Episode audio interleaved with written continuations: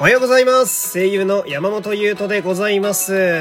2021年11月9日第、えー589回目の山本優斗のラジオというと、本日も一日よろしくお願いします。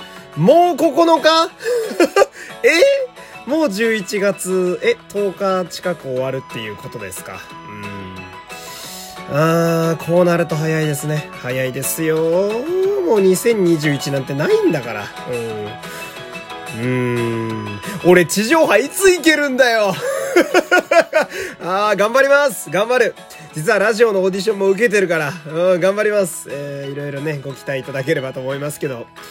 あのこの前ですね、あの、私がひいきにしているプロ野球のね、あのヤクルトスワローズがセリーグというところで優勝したという話を、えーしたと思うんですけど、えーもう一回優勝したから、もう大丈夫やろうっていうことでね、えー 野球の話結構していきたいと思うんですけど、その、まあ、知らん方もね、多いと思うんですけど、野球って2つリーグがあって、で、私がさっき言ったヤクルトが優勝した。これはセリーグのお話なんですよ。で、もう個あって、パリーグってのがあるんですね。うん。で、パリーグは今度、オリックスっていう球団が優勝したんですよ。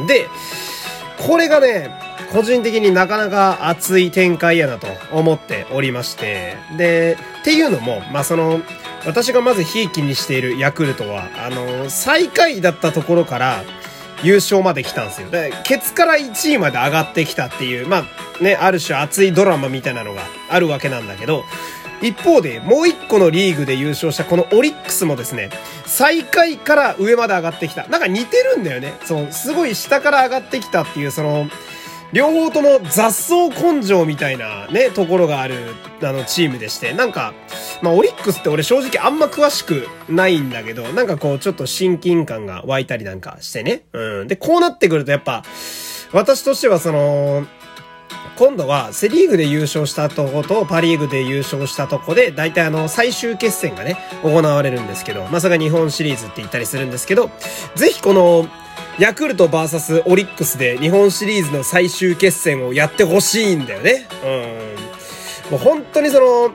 プロ野球ファンやったらわかると思うんですけど、めちゃくちゃ地味な対決なのね。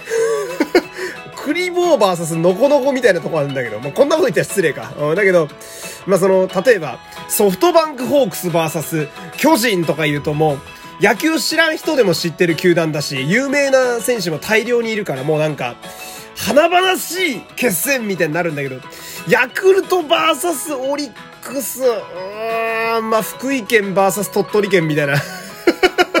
鳥取の人に悪いか。なんかね、こう、うん、渋いんだよね、カードとして。めちゃめちゃ渋い。だけど、地味だからこそ個人的には超見たいっていうところがあったりするわけよ。この2球団の面白いところは、その、まあ、地味っちゃ正直地味なんだけど、で、さっき言ったようにやっぱ最下位とかあんま強くないことが多いんだけど、スタープレイヤーは結構出てくるのね。その、有名なプレイヤーは意外と出てくる球団ではあるので、そういうとこの対決としては、ほんと渋いけど、やっぱ見てみたいっていうのがあるわけですよ。うん。で、じゃあそのさっきから見てみたいって言うけど、え、じゃあヤクルトとオリックスがそれぞれ優勝したならここで戦うんだろって思う方も、まあいらっしゃると思うんですが、実はこの、野球ってややこしくて、まだクライマックスシリーズっていう準決勝的なものがあるんですよ。で、これどういうことかっていうと、セリーグとパリーグってね、二つあるリーグのうち、上から3番目まで、ベスト3のチームの中で、今度戦わなきゃいけないの。その中で勝ち残ったやつが、